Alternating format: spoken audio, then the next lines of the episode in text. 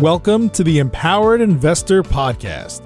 Have you ever felt overwhelmed by the sheer volume of choices and voices telling you how to plan or invest for your future? With his straightforward approach, host Keith Matthews of Tulett Matthews and Associates cuts through the noise to help you create a winning action plan for you and your family. The decision-making framework discussed in this show can transform you and your investment experiences and will increase your odds of becoming financially secure. Learn more and subscribe today at tma-invest.com. Welcome to the Empowered Investor. My name is Keith Matthews, and I'm joined by my co host, Marcelo Tabuada. Marcelo, how are you today? Keith, I'm really good. Happy that we're doing this episode. I I'm always excited about this subjects, you know, that's why we do the podcast. But I can't believe we're at episode 72. It's been a great journey, great learning experience.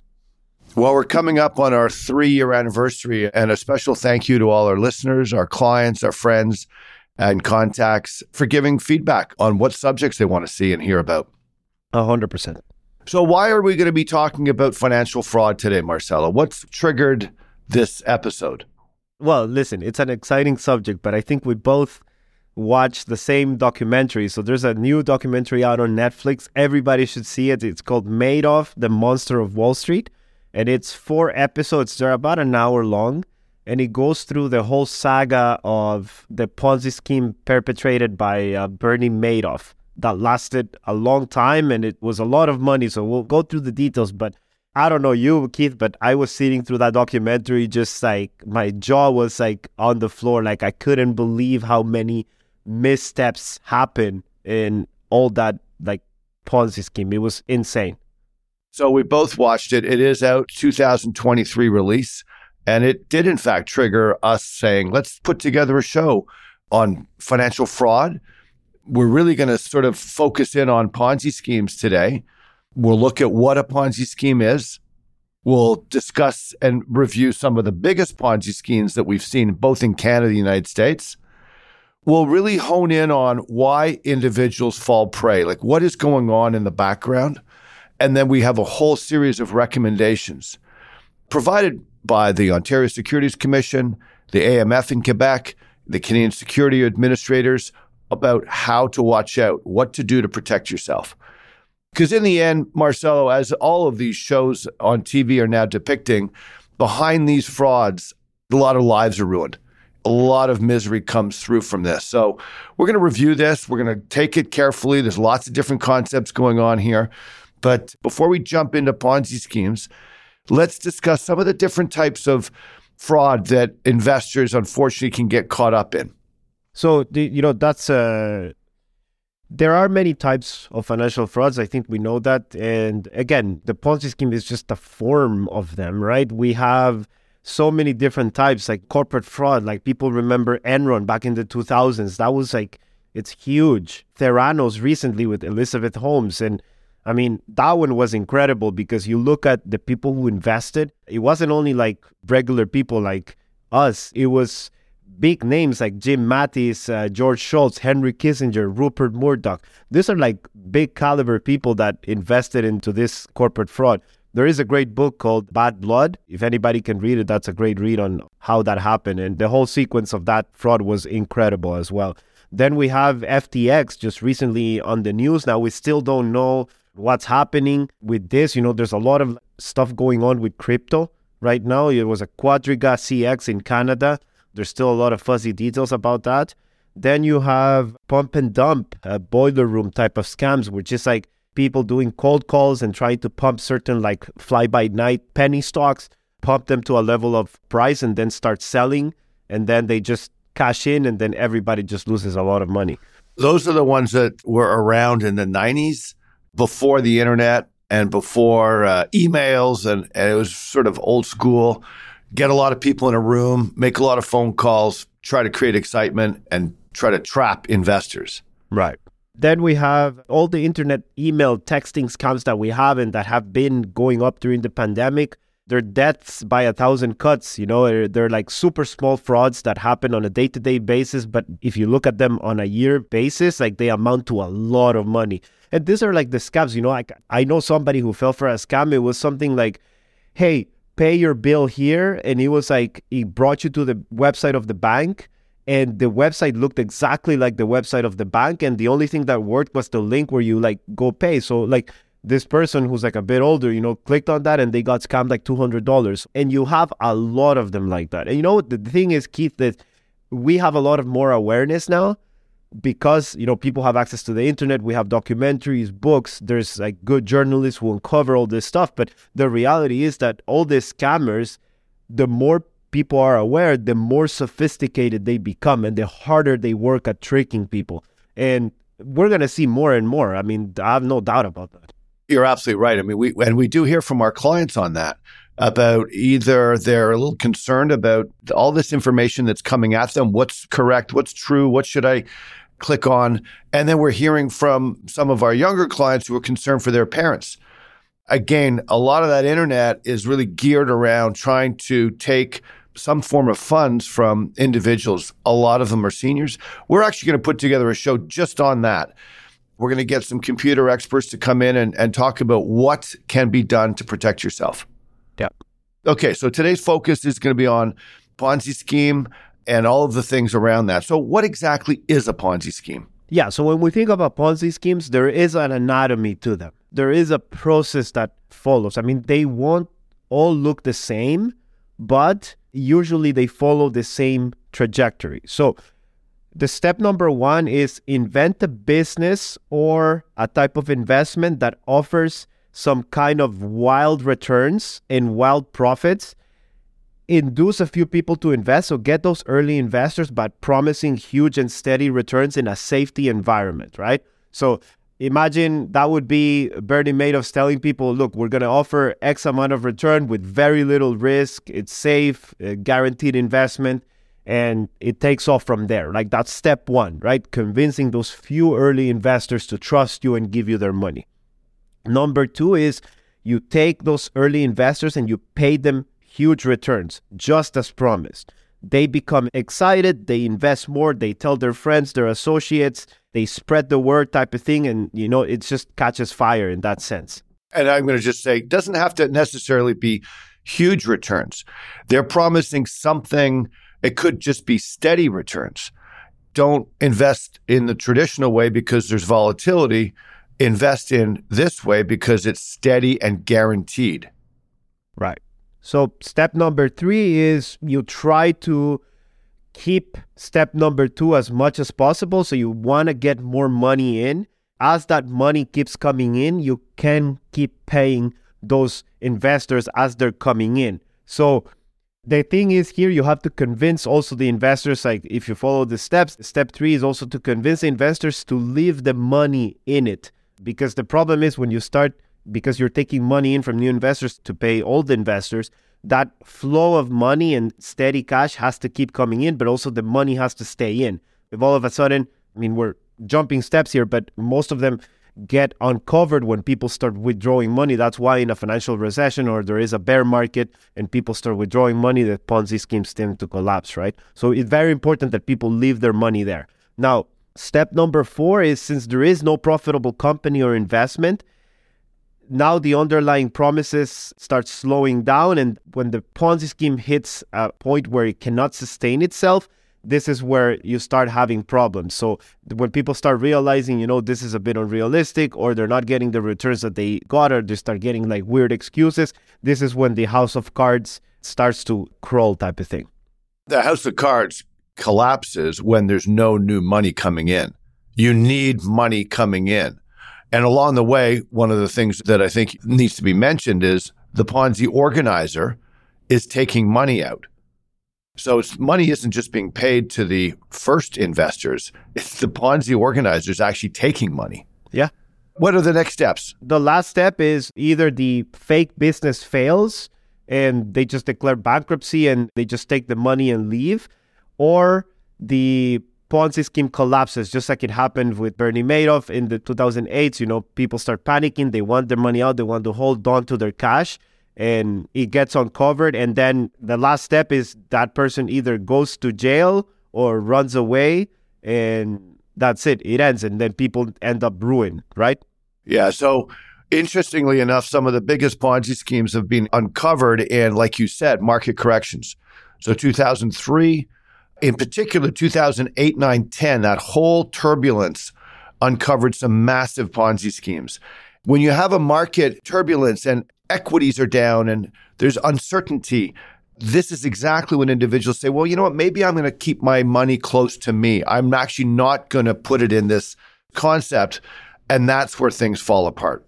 Yeah. Or you maybe lose your job and you start saying, you know what? I need this money to live on now. So you start withdrawing that money. It's not necessarily just keep the cash because maybe a good opportunity, right? Some people actually need the money to live on, right? Yeah, yeah, absolutely. So thanks for that, Marcelo. Let's now go over some of the biggest Ponzi schemes in the US as well as some in Canada and then move to the next section after.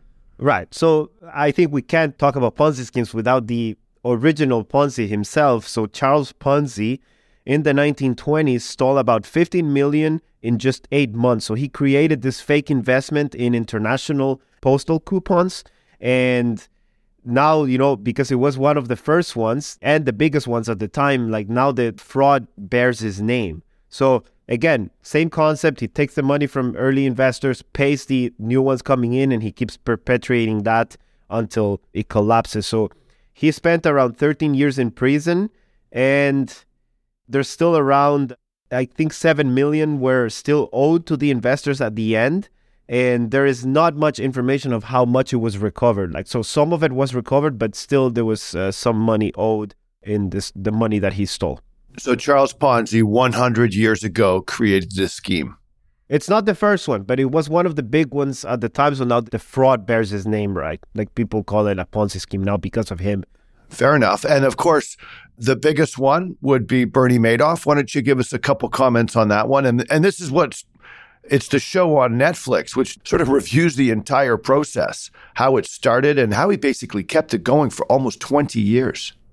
So I think that on paper, it's the biggest one because there's a very clear distinctions we need to make. So there's the actual money that went in, and there's the actual market value of how much was on paper put into the Ponzi scheme, right? So the total value of the Ponzi scheme at the end when it was uncovered was 65 billion. Then the actual cash that went into the Ponzi scheme was about 19 billion and about 14 was recovered at the end. So he was sentenced to 150 years in prison, but he ended up dying in 2021 of kidney disease. Very tragic story. I mean, his two kids died. One of them committed suicide because of this. Like, it's a total catastrophe. But the main well, hang thing- on, and and then not to mention, of course, the thousands of investors whose lives were completely ruined because of of losing the funds, losing the money. Yeah, it's losing the money, its reputation, the stress it causes. I mean, you name everything that could go wrong went wrong in that. But when it was happening, mean, I think a lot of the things that he did because he had the legitimacy, like he started a legitimate business as a market maker. He was the head of the Nasdaq exchange at some point, so he had that legitimacy around him, and then he exploited that to commit this fraud. You know, Keith, when you think about it, people say that for a plane to crash, there's a series of mistakes that need to happen at the same time. I think this is sort of similar, you know, like you had a failure of regulators, lack of due diligence from investors, and then the fact that he exploited all these weaknesses in the system. So everything that could go wrong went wrong for investors in this type of scheme. I mean, it's crazy how many things lined up for him. What is amazing is that he had that entire side and it was unregulated. Yeah. So we'll talk about regulation a little bit later, but that is a critical component for investors to understand, which is make sure you work with regulated individuals. That was an unregulated business that he was running. Yeah. And the crazy thing is that he, like on paper, like he never invested a single dollar. They were all fake trades.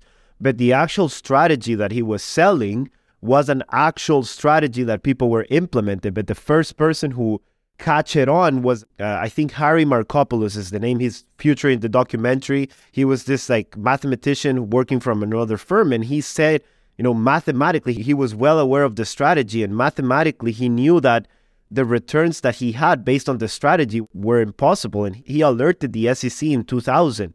The beginning of 2000, that was the first letter he sent to the SEC, the regulators, and he just kept getting ignored, which is, you know, it's crazy. Yeah, absolutely. So that was the big one. That's the high profile Ponzi scheme.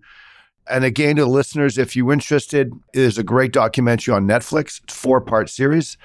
Let's switch gears and talk a little bit about Canada.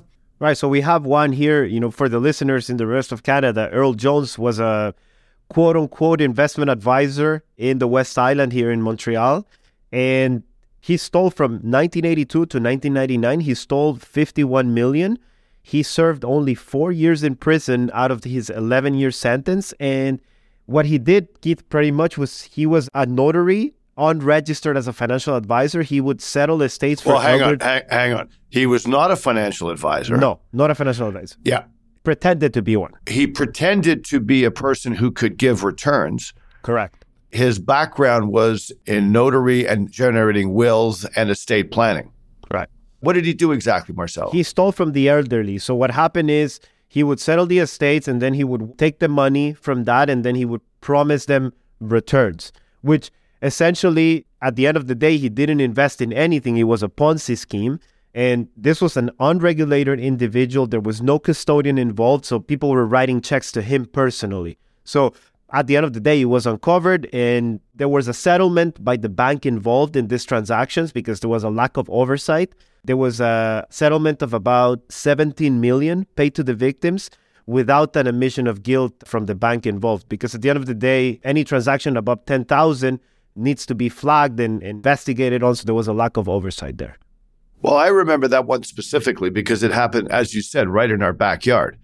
I recall calling the regulators and actually saying, How did this happen? And their response was, It was interesting. They're like, Keith, we didn't even know he existed. And I go, How does that happen?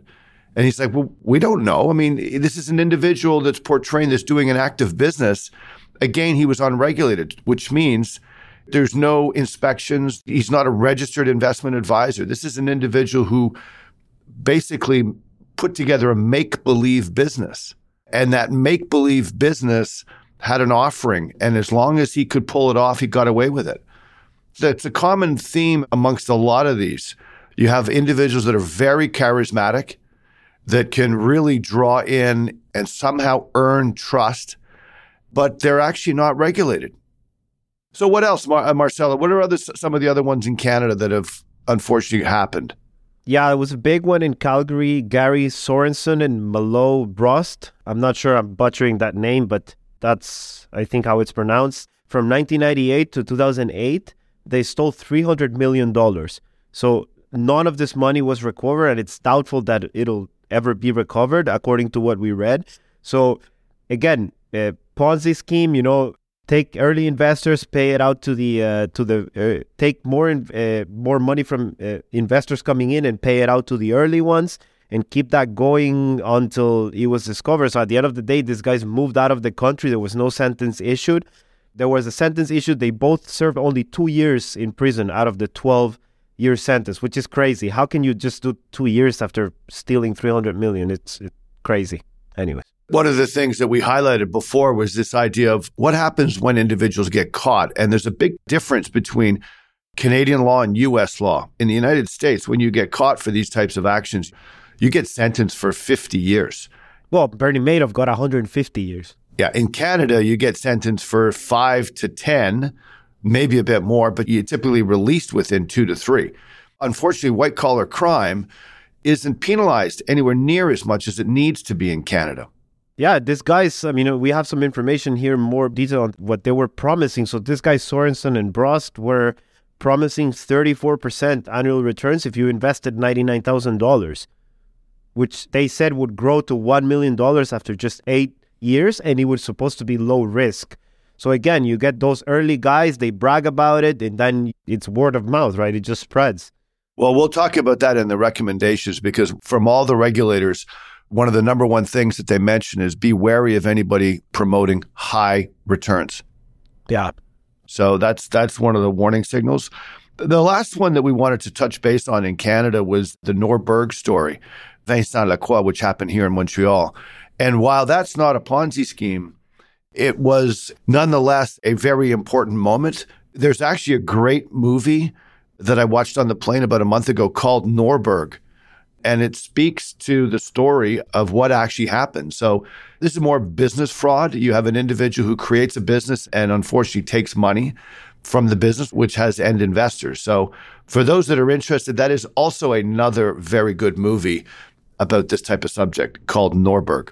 Yeah, people can watch it on Crave. And what was interesting about that one is it wasn't a Ponzi scheme like you said, but the company was actually investing, so people could buy their mutual funds, and there were actual investments happening. But he stole about seventy million from misappropriating funds. Essentially, he was using the money from the investors to for personal use, and at the end, he stole about seventy million.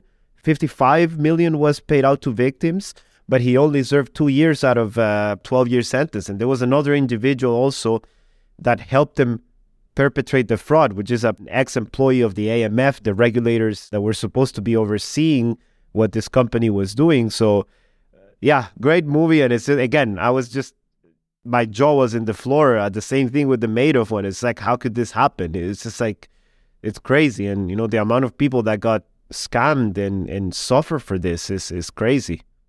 So, Marcelo, why does this happen? Why do people fall for these schemes? What triggers an individual to start moving towards investing in these concepts? You know, it's common things, you know, like people say, you know, history does repeat itself. At the end of the day, you know, the context changes, but we've had the same brain for millions of years, right? So I think it's greed, FOMO, fear of missing out, it's human nature, it's lack of knowledge. I mean, what can I say? I mean, those are the big four that I can identify, but I think greed is the one that it's the most important one when it comes to this type of things because it's just the idea that you can get more with no risk. And yeah, I think people get mentally blocked and they say, you know what, maybe it is true and they just don't want to believe after they've been convinced that this can be done. Yeah, and I, I would also add lack of knowledge. You know, it's a really big one. I'll give you an example. I remember I remember 20 years ago somebody coming up and saying there was another Norshield was another one that happened in Canada. And I remember somebody coming and saying, well, I can get a 9% guaranteed return. And, and I said, that's not how it works. A guaranteed return, tell me what a seven year government of Canada bond is yielding, or maybe a 10 year. And that is a guaranteed return. The government of Canada, you have faith that that money will come back to you in the form of an interest rate. So let's say the government of Canada 10 year was yielding 4%. Anything over 4% has risk. Correct. That's what we call the risk free rate, right? So you sit back and say, if they can offer you 7%, there is risk in that. Yes. If they're offering you 12%, there's risk in that. Yeah. So that's the problem. And I think a lot of individuals don't necessarily understand the mechanics of risk and return and what is reasonable and what is not. I think the industry has gotten so much better at protecting individuals and so much better in terms of transparency compared to even just 10, 15 years ago. Yeah. And then, you know, FOMO is a big one too. You know, we've, we've talked about this many times. You know, it's social media and the fear of missing out leads people to do this. You know, you look at some of the studies, you know, if you want to predict where somebody's going to live or what car they're going to drive, just look at what their neighbors drive, right? So there is this human psychology of like, if you see someone getting something that you don't have, you want it more type of thing. So I think this is a big psychological aspect of a Ponzi scheme too, where you're hearing somebody getting amazing returns. Man, you want in, you know, you feel you feel left out, and, and that's a big one too. No, you're right. You're right. And I would add to that this idea that somehow they can get an investment return higher than a government bond without any volatility. So the only way you can get extra returns is taking on extra risk. And it does come with uncertainty, it does come with volatility, and that's part of a diversified portfolio. So if you don't want to live through the bumps, you can't have the extra returns. Yep. So let's start wrapping the show up here. Key recommendations. We have a bunch of them we're pointing to really three key organizations. The AMF, which is the regulator in Quebec, has some very strong documentation. We're talking also about the Ontario Securities Commission, which has some very strong documentation. And then finally, Canadian Security Administrators, which also has great recommendations. So let's start with some of the warning signals. What do these organizations speak to to prepare investors what they should be looking out for?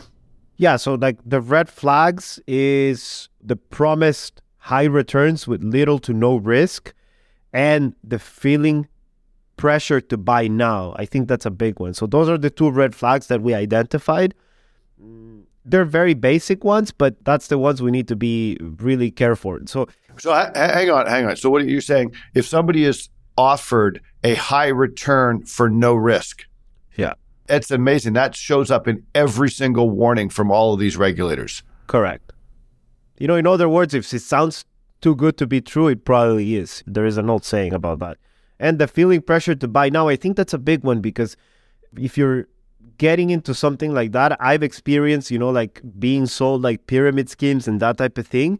And you do feel that environment of like that the salesman knows that if they let you walk away, you won't sign. So you feel that pressure of like signing today. So I think that is a huge red flag because they know that if you go home and start talking to friends and like, people who have more knowledge, you're probably going to uncover it and start asking tougher questions. So I think that environment of like the pressure of buying now, like right now, it's it's a huge red flag. I like the way you've said that. And the AMF has actually stated it as uh, a now or never offer. So be Yeah. wary of the you've got to get in now or it's not going to be available for you. Yeah. So there's high returns at little risk. There's pressure, stay watch pressure. They've also spoken about things like be wary when individuals say we have inside information or it's a hot tip or I've got this information that you can't get somewhere else. And so therefore you must act. Yes. Okay, so that's a big one. What about registration? What are all these organizations saying about registration? So look, let's go through the five steps of the AMF to avoid fraud. I think that's a good list. Okay, So the first one is check that organization is legitimate. So for example, us, if you go and check out the name of the firm or my name, your name, you're gonna see us registered in the securities regulators uh, website, right? Like everybody needs to be registered. So that's first step. Then before investing, insist on getting documents explaining the investment. So you need to get uh, documentation. The regulators have standard documentation that needs to be presented in a certain way to investors. So if you get something that looks maybe poor or maybe looks professional, try to like consult a professional, several professionals if you have to, and compare it or even call the regulators and ask them how this document's supposed to look like, right? Like make sure you take those steps. Make sure the offer is not too good to be true. So we talked about that one. Number four is beware of offers like guaranteed offer with no risk, do or die type of investments. Like if you don't do it now, it's going to disappear. So those type of things beware of. And do not make any deals with people who try to guilt you into investing if you say no. If they say things like, oh, I can't disclose the firm or can't name the name of the investor I, I have the money with because XYZ, beware of those things. Beware of like people who get defensive when you ask questions. That's a big one. Mm, that's a very good one.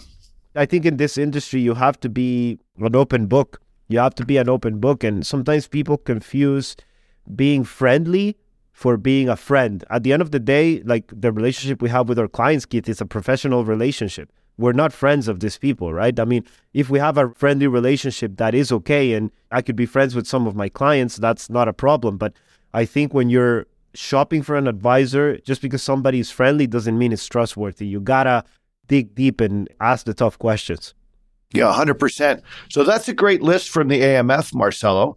And the Ontario Securities Commission offer similar pieces of recommendation, as does the Canadian Securities Administrator. So what's nice is that for all listeners, if you were to go to any one of these websites, the AMF, Ontario Securities Commission, Canadian Security Administrator, you'd get these documents that you'd be able to download and, and just kind of go through. And a lot of it is it appears common sense, but they're still nonetheless very powerful.